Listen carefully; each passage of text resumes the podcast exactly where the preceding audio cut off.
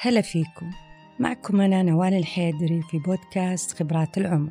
أثير معكم في كل حلقة موضوع يهمنا نتحدث فيه نناقشه ونستخدم خبراتنا ومطالعاتنا لفهمه والتعمق فيه.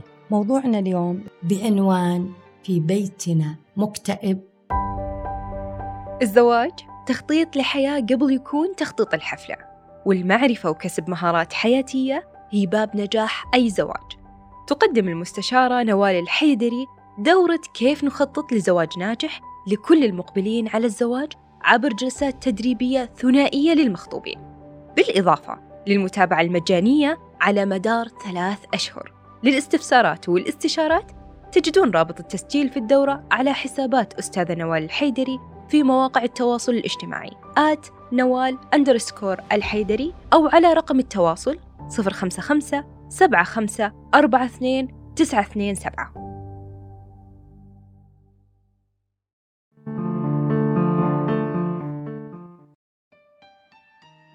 يقول أحد الأشخاص قبل عدة سنوات أصبت بنكسة نفسية.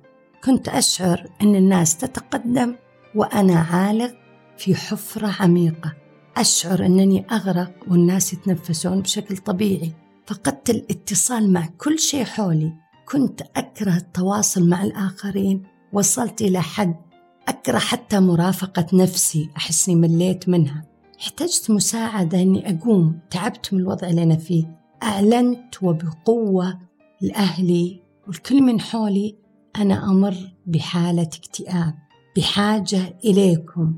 بحاجة إلى المحبين الحقيقيين أبغاكم تدعموني تتحملوني تصبرون علي تفاجأت بعضهم اختفى من يوم قلت لهذا الكلام بعضهم خاف توجس حيرني ذلك هل أنا مخيف؟ هل أنا خطر عليهم؟ هل يخجلون مني وتصرفاتي؟ أم هل كل ذا عشانهم يجهلون وش يعني اكتئاب؟ هل هم يعتقدون أن المكتئب مصاب بالجنون؟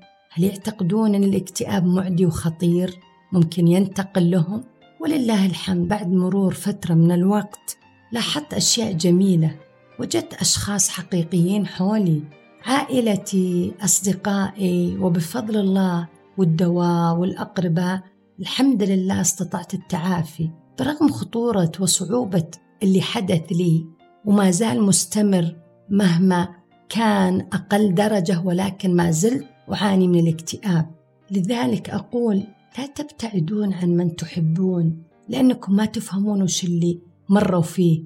لذلك كله وحتى لا يحدث لمن نحب ما حدث لصاحب القصة لابد أن نتعرف على ما يعانون منه وما هي مظاهرة وكيف نستطيع مساعدتهم بشكل صحيح. استمعوا معنا لحلقتنا اليوم بعنوان في بيتنا مكتئب لنفهم كل ذلك. كل ما تسألني كيفك بتذكر إني مش منيح. يعني بتعرف لو بلاها السؤال وميلي بإيدك بس تلتقي فيه كون ممنونك. يعني لأنه صراحة أنا مش منيح. بس معقول تقلي كيفك وقلك مش منيح؟ بدك موضوع من غيمي أنت. إذا سمعت إني مش منيح بدك تسألني ليه؟ وخود بقى إذا خبرتك ليه. ما بعود بس مش منيح. بتصير حالتي تتدهور أنا وعم برويلك تركني خير. أنا بيني وبين حالي ماشي. على أساس إنه يلا منيح ماشي الحال. ماشي أنا والحال. كيف الحال؟ كيفني أنا؟ الاكتئاب ما يعد مرض غريب أو نادر. هو من الأمراض العقلية الشائعة في العصر الحديث. بس الكثيرين يجهلون الطرق التي من المستحسن اتباعها عند التعامل مع شخص يعاني. أحيانا نعتقد انه كسول ما يساعد نفسه. لأنه ما يقدر يسوي واجباته والأمور المطلوبة منه واللي مفروض انه يقوم فيها. أحيانا نتهمه بالكسل بالعجز بالأنانية وأحيانا يصل اتهاماتنا أقوى من ذلك. إحنا نتهمه بالبعد عن الله سواء اتهمناه مباشرة بوصفه أو في داخلنا حكمنا عليه. نرى أنه متشائم ما عنده نظرة أمل ينظر للدنيا كلها بسوداوية ونحس أنه داخل نفق مو معانا. لا يرى بصيص من الأمل أو من النور في أي أمر. لذلك أحيانا ننفر حتى من الجلوس معه والحديث معه. أن يصاب أحد بالاكتئاب يعني أن يشعر بالحزن واليأس. قد يكون لنا غير مبرر ولكن هذا ما يشعر فيه. وبما أن هذا الأمر ليس حدثا عابرا كان لزاما علينا أن نعي كيف نتصرف إذا أصيب أحد أحبابنا أو أصدقائنا بالاكتئاب بس إحنا ليش نتكلم عن هذا الموضوع اليوم؟ لأن أولا يجب أن لا نتخلى عن أي شخص يمر بمثل هذه الحالة فهو يحتاج إلى الكثير من الدعم والعناية للتخفيف عنه لأن أيضا من يصاب بهذا المرض قد يخجل من طلب الدعم والعناية ولأن أي شخص حولنا يصاب بالاكتئاب يؤثر فيه وفي من حوله اللي هو إحنا. والاكتئاب منتشر في بيوتنا بشكل كبير وأفراد كثيرة يعانون. بعضهم ما يعرف أن هذا اكتئاب وبعضهم أهله ما هو بعارفين كيف يتعاملون. ولخطورة عدم معرفتنا بكيفية التعامل مع من يصاب مهما كان هذا الشخص كبير أو صغير قوي آه، ضعيف متعلم غير متعلم كلنا ممكن يحدث لنا ولأن الإنسان لا يتحمل غموض ولا يستطيع التعامل معه لابد أن نعرف وش هذا الشيء اللي يمرون فيه أحبابنا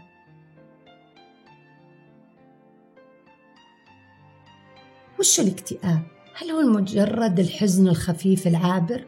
طبعا لا مرض شديد مستمر يحدث فيه انخفاض للمتعة والشعور بالحياة لمدة أسبوعين أو أكثر أحيانا يؤثر على قدرة الشخص على القيام بعمله وبالنشاطات اليومية الاعتيادية وعلى علاقاته الشخصية المرضية له.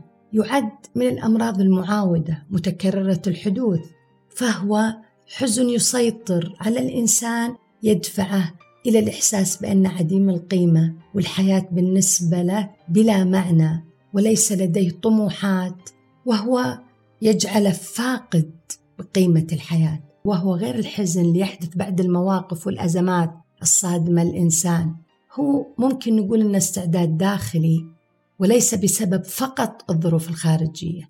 طبعا إذا فكرنا وش أسباب حدوث الاكتئاب أسباب حدوثه مجموعة عوامل تتفاعل مع بعضها البعض من ضمنها الوراثة التاريخ العائلي هل في ناس مرضى نفسيين أو مروا باكتئاب؟ أيضا أحيانا التربية القاسية أحيانا الخبرات المؤلمة الأوضاع الاجتماعية والاقتصادية وأمور كثيرة تتفاعل مع بعضها. ولكن قبل أن نحكم على أي شخص أو نقيم أي شخص أن اللي عنده اكتئاب وليس حالة حزن عابرة نحتاج نشوف بعض العلامات. هذه العلامات مثل ما ذكرت أنها لابد أن ننظر إلى وجود خمس أو أكثر من الأعراض اللي بنذكرها الآن متضمنة واحد على الأقل من العرض الأول أو الثاني وتحدث كل يوم تقريبا ولمدة أسبوعين على الأقل. واحد أنه يكون مزاج حزين بشكل غير اعتيادي. فقدان الشعور بالمتعة وفقدان الاهتمام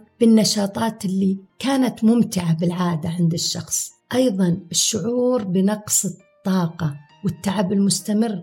أيضا الشعور بعدم القيمة والشعور بالذنب حتى لو كان غير مخطئ. التفكير بالموت كثيرا أو تمنيه. صعوبة في التركيز أو اتخاذ القرارات. التحرك ببطء وأحيانا هياج. وعدم القدرة على تهدئة النفس وعدم القدرة على التحكم بالعواطف ويصبح المصاب بالاكتئاب أكثر حساسية في أبسط المواقف.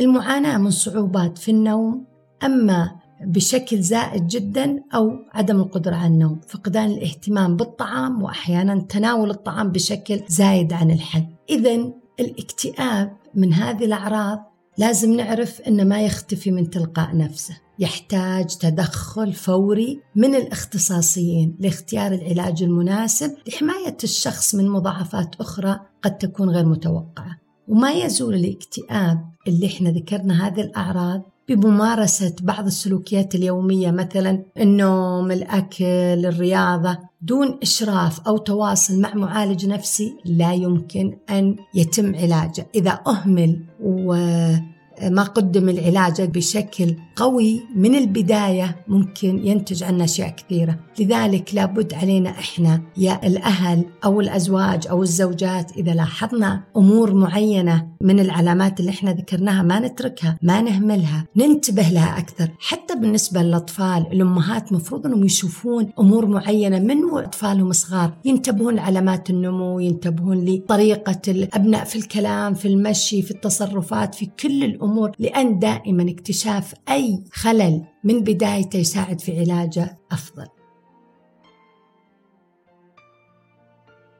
اكتئاب يمكن أن يكون أمر يصعب التعامل معه.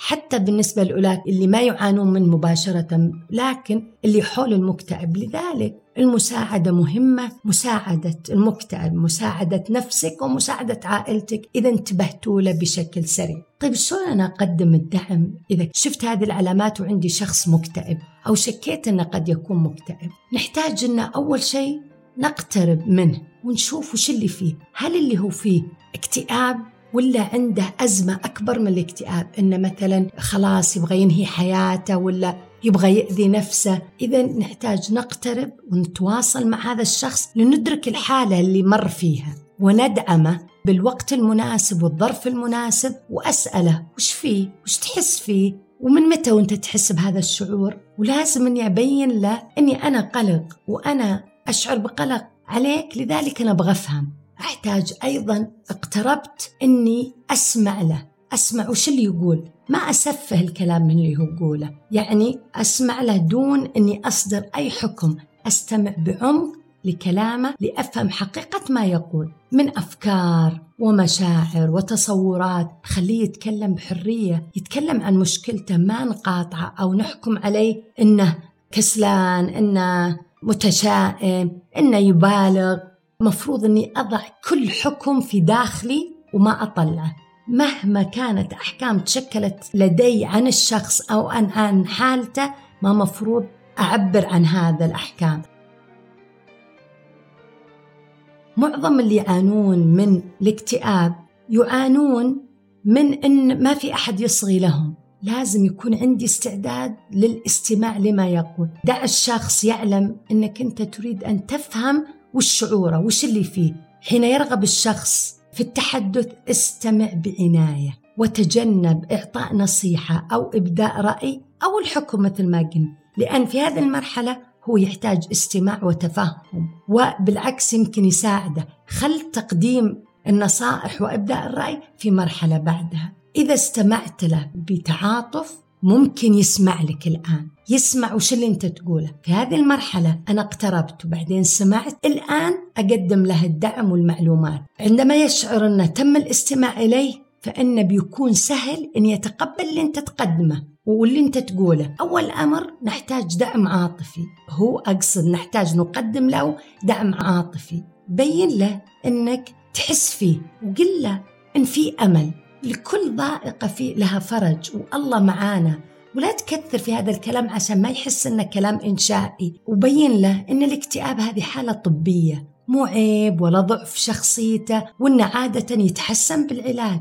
اعرض عليه المساعدة. ممكن إنه ما يقدر يعرف وين يروح وش اللي يحتاج وش الأبواب اللي يحتاج إنه يطرقها. أيضا بين له الخيارات والمصادر حتى أحيانا بين له وش علامات الاكتئاب وكيف أنت متأكد أن اللي معاه اكتئاب؟ بعدين إذا سمع منك خله هو يختار عطاه الخيارات. بعدين وهو يسمع شجعه أن المساعدة النفسية المتخصصة جدا آه، مفيدة وأنها متاحة. وبين له وش الخيارات اللي عنده؟ أن الدواء والعلاج النفسي وكل هذه الأمور بتساعده. وممكن أنه تنقله من حال إلى حال. أيضا بين له أنه بقدر أساعدك في أني وش الأسئلة أقترح أنا وياك؟ الأسئلة اللي ممكن تطرحها للدكتور في الموعد الأول وكيف إنك ممكن تتكلم مع الدكتور وعطى أمثلة إن في ناس أعرفهم راحوا وصار. بين له انك على استعداد إنك تساعده في أخذ موعد ممكن إنك تروح معاه وتجلس تنتظره في إذا هو دخل الطبيب. أيضا ركز معاه وذكره انه في استراتيجيات كثيرة بعد ما يروح للمساعدة النفسية المختصة. إن في مساعدات ذاتية مثلا إنك تقدر تدخل على مواقع في الإنترنت فيها مثلا مواقع محكمة مواقع طبية ممكن إنك يحطون لك تمارين ممكن يقولون لك على أمور تساعدك. أيضا ذكره إن في أشخاص ممكن يساعدونا مروا بنفس الشيء. ذكره كيف أهمية إنك تحاط بعائلتك وإنك تتقبل الأخذ. أحيانا اللي يعانون من الاكتئاب دائما يأثر فيهم إنهم إب وإنهم مزعجين على أهلهم. ممكن إنهم يبتعدون يختفون. بين لأن هذا ابدا ما يساعده. وإن التعافي لابد إنه يكون من عدة مصادر لتتعافى بين قوسين التعافى. مو معنى انتهاء المرض ولكن كأن التعامل مع المرض بين له أن التعافي ليتم يحتاج أنك أنت تساعد نفسك وأنك تقبل الدعم وأنك تروح للمختصين وأنك تهتم بالمعلومات العلمية. وأيضا ذكر بأهمية الارتباط بالأمور الروحية كعامل مساعد، كيف إن الدعاء، كيف إن التضرع لله سبحانه وتعالى يريح، بين له. بالإضافة إلى كل هذه الأمور إنك تقدر تساعد نفسك عن طريق قبول وتقبل واقعك، وأيضا وإنت تقدم الدعم كقريب أو صديق أو زوج أو ابن أو أم تأكد من أمر إن لا علاقة لك أنت باكتئاب قريبك. لا تلوم نفسك إذا هو أبعدك عنه وتظن إن مشكلته بسبب علاقتك مثلا. بل دائما فكر إنه هو مكتئب ورافض قبول المساعدة لأنه يشعر بضعف ولكن لا علاقة لك بالاكتئاب. أنت منت بسبب ما حدث له. أيضا تذكر إن اكتئاب أحبابك مو نتيجة خطأك ولا خطأهم. ولا تقدر أنت تصلح اكتئاب شخص ما لكن اللي تقدر عليه تدعم وتتفهم وهذا قد يساعده. الأفراد أحيانا يشعرون بالخجل من اكتئابهم ويعتقدون خطأ إنهم قادرين على التغلب عليه بالإرادة وحدها. ولكن إحنا عارفين الإرادة بالحالها نادرا ما يتحسن الاكتئاب بها لازم نحتاج علاج. بالعكس قد تزداد الحالة سوء. يمكن تتحسن حالة الشخص اللي طبق النهج العلاج الصحيح أكثر من أي واحد ممكن يعتقد بإرادته فقط أنه بيعالج وهذا لازم تبين له. عرفه على علامات الاكتئاب لأن في أشخاص يعتقدون اللي يمرون فيه أن هذا وضع طبيعي. أما بسبب مرحلة ولا سبب بأمر مروا فيه بين لهم أن إذا استمرت هذه الأعراض هذه المدة فهذا اكتئاب وهذا مو شيء طبيعي. شجعهم أيضا على أهمية العلاج. في بعضهم يحسون أن العلاج غير مهم وأيضا إذا راحوا طبيب لازم نحتاج أنهم يلتزمون بالعلاج عن طريق مساعدتنا. ولكن ما نحاول إرغام الشخص على القيام بشيء ما يبغاه إلا إذا كان خطر على صحته وعلى من حوله. وتذكر إذا كان مرض أحد من حولك خطر على حياته ولا على حياة من حوله تحتاج أنك تطلب الإسعاف على أساس يساعدونه. آه، لازم إنك تتعرف على العلامات التحذيرية الدالة على تفاقم حالة الاكتئاب. ولازم إنك تفهم خطر الإقدام إنه قد يكون خطر عليه إنه ممكن يقوم بالانتحار. واسأله إذا كان قد فكر في المحاولة أو خطط لذلك. ولازم ناخذ علامات السلوك الانتحاري على محمل الجد والتصرف على الفور بطلب المساعدة وإنك تخبر الشخص اللي يفكر بذلك إنك أنت خايف عليه وإنك تبغى تطلب المساعدة وإنك تبغى تطلب إن أحد يكون معه وما يترك أحد بالحالة. ليثق فيك الشخص المكتئب انتبه لبعض الأمور. طبعا الاهتمام بأي أحد مريض مؤلم متعب ولكن عشان ما تتفاقم الحالة يبغالنا ننتبه لبعض الأمور. مثلا أحيانا نحن نقول كلمات نبغى نساعدهم على أنهم يشدون حيلهم على أنهم يقومون يتحركون. لكن أحيانا اللي إحنا نقوله يؤثر سلبا على مريض الاكتئاب. مثلا شد حيلك قم تحمل شوي. الحقيقة الاكتئاب حالة عقلية مو خطأ هو. إذا قعدت أقول له قم شد حيلك ترى ما فيك شيء كأني أتهمه أنه هو مذنب وأنه ما سوى اللي مفروض يسويه. أفضل شيء أني أقول له إن شاء الله أنك أمورك تمام إن شاء الله أنك طيب. أيضا إذا تكلم لك وحسيت أنه ما له خلق ولا قاعد يقول أنا تعبان أنا لا تعتقد أنك تقول له أنا مريت بكذا وأنا فاهم اللي أنت فيه وأنا صار لي وصار لي وصار لي. يمكن أنك هدفك أنك تربط صلة بينك وبينه لكن هذا في الواقع يقلل من شعورك بالألم اللي هو يمر فيه. من الأفضل أنك تقول أنا أدري أنا ما أعرف اللي أنت تمر فيه لكن أنا بكون بحولك. ولا يعني من الإجحاف في حقه أنك تقارن نفسك اللي أنت مريت فيه بحالة الاكتئاب اللي هو فيها. نحاول نساعده نقول يلا نسوي كذا مع بعض لكن ما نحسسه إن اللي هو فيه شيء بسيط وأنا مريت فيه وهذا أنا عديت. أيضا لا تقلل من اللي فيه إذا هو يشعر بحزن وكئيب وما يقدر يقوم. لا تقول له والله كل اللي فيك لأنك ما تطلع كثير كل اللي فيك لأنك ما تمارس الرياضة كل اللي فيك لأنك ما تصلي كويس. طبعا كل هذه الاقتراحات ممكنها تكون علاج لأمور أخرى لكن في حالة الاكتئاب هذه الاقتراحات تجعل الأمر يتفاقم. اللي مكتئب يتجنب المواقف الاجتماعية ما يبغى يطلع ما يبغى يروح نادي ما يبغى يروح مسجد لأن كل هذه مرتبطة بالناس. من الأفضل أنك تقول له أنا موجود وإذا تحتاج شيء أنا موجود. أيضا من الأمور اللي ما مفروض تركز عليها أنك تقول له يا أخي خليك إيجابي أو خليك إيجابية. شوفي الأشياء الزينة عندك وفكري بإيجابية. إذا أنت تألمتي اللي ما يموتك يقويك. اللي مريتي بالصعوبات تراك تخليك قوية؟ يعني أحيانا هذا كأنك تقول له اللي فيك مو بحقيقي أو كأنك تقول له اللي فيك ترى بسيط بس أنت شكلك ما عندك القوة تواجهه. أحيانا من الأمور الخطيرة اللي ما مفروض الواحد يقولها أحيانا يرفض الحديث معك. من المهم أنك تفهم رغبة المكتئب في عدم البوح بمشاعره وطرق تعامله مع المرض لأشخاص الآخرين مهما قربوا. لذا يجب أن إحنا نخبره أني أنا موجود. متى ما تبغاني أجي أتكلم معك. أهم شيء ما تبين له وأنت ماشي أو طالع. خلاص أنا بتركك الآن وبرجع لك إذا صرت في مزاج أحسن. ولا بجيك وقت ثاني كأنك تقول له إني أنا ماني متحملك. وبمشي. بين له أنا موجود. متى ما بغيتني أنا هنا. إذا عندك استعداد تتكلم أنا موجود. أيضا من الأمور اللي انتبه إنك تقولها خلاص يكفي أسى. يكفي إنك تتعاطف مع نفسك ولا ترحم نفسك. ترى ما فيك شيء.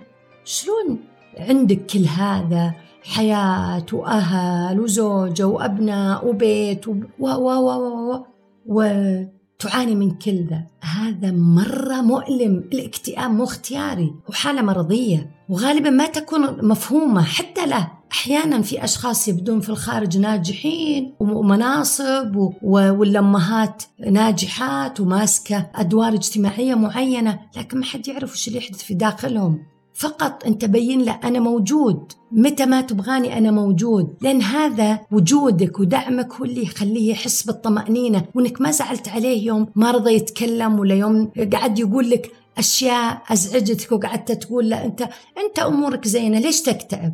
وأيضا انتبه إنك تعطيه إملاءات على إنك مفروض تسوي مفروض تسوي لأن في هذه المرحلة يحتاج تفهمك فقط. ما حد يختار إنه مكتئب ولا أحد يختار إنه يصير ضعيف. هو شيء مو سهل تجاوزه. تجنب إنك تنصحه من منطلق أنت القوي وأنت العارف وهو لا. إذا طلب النصيحة قدمها مو وقتها الآن فقط ساعده على التفكير واكتشاف وش اللي يشعره بتحسن. فهو دايم يشعر بأنه عبء على من حوله وهذا يسبب له إحباط. لذلك يحب ينعزل. ويضخم مخاوفه إلى حد أنها تنهكه لأنه يحس أنه يثقل على من يحبونه.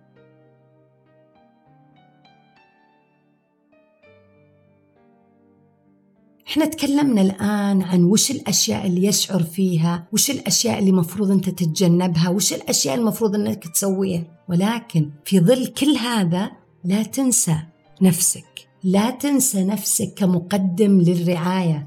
والأمور اللي لازم تنتبه لها أولها اعتن بنفسك أو اعتني بنفسك.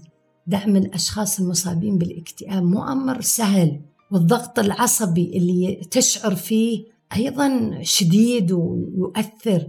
لذلك اطلب من الأقرباء أو الآخرين مساعدتك بالعناية بمن حولك. بعدين لا تلوم نفسك وتظن إن مشكلته بسببك. أيضا فكر بخطوات تحميك من الإحباط. مثلا تعود تمرينات الاسترخاء سواء استرخاء عضلات أو الاسترخاء النفسي. مارس التنفس العميق ابحث عن مكان هادئ واستخدم كل حواسك لتتخيل مشهد هادئ يريحك. اختار أماكن تريحك. حتى لو كانت جوا البيت برا البيت ولكن لا تنسى نفسك إنك تحتاج تسترخي وتتنفس. أيضا نفس عن مشاعرك. قد تجد في نفسك بعض المشاعر السلبية المحتقنة مثل قلق غضب انزعاج.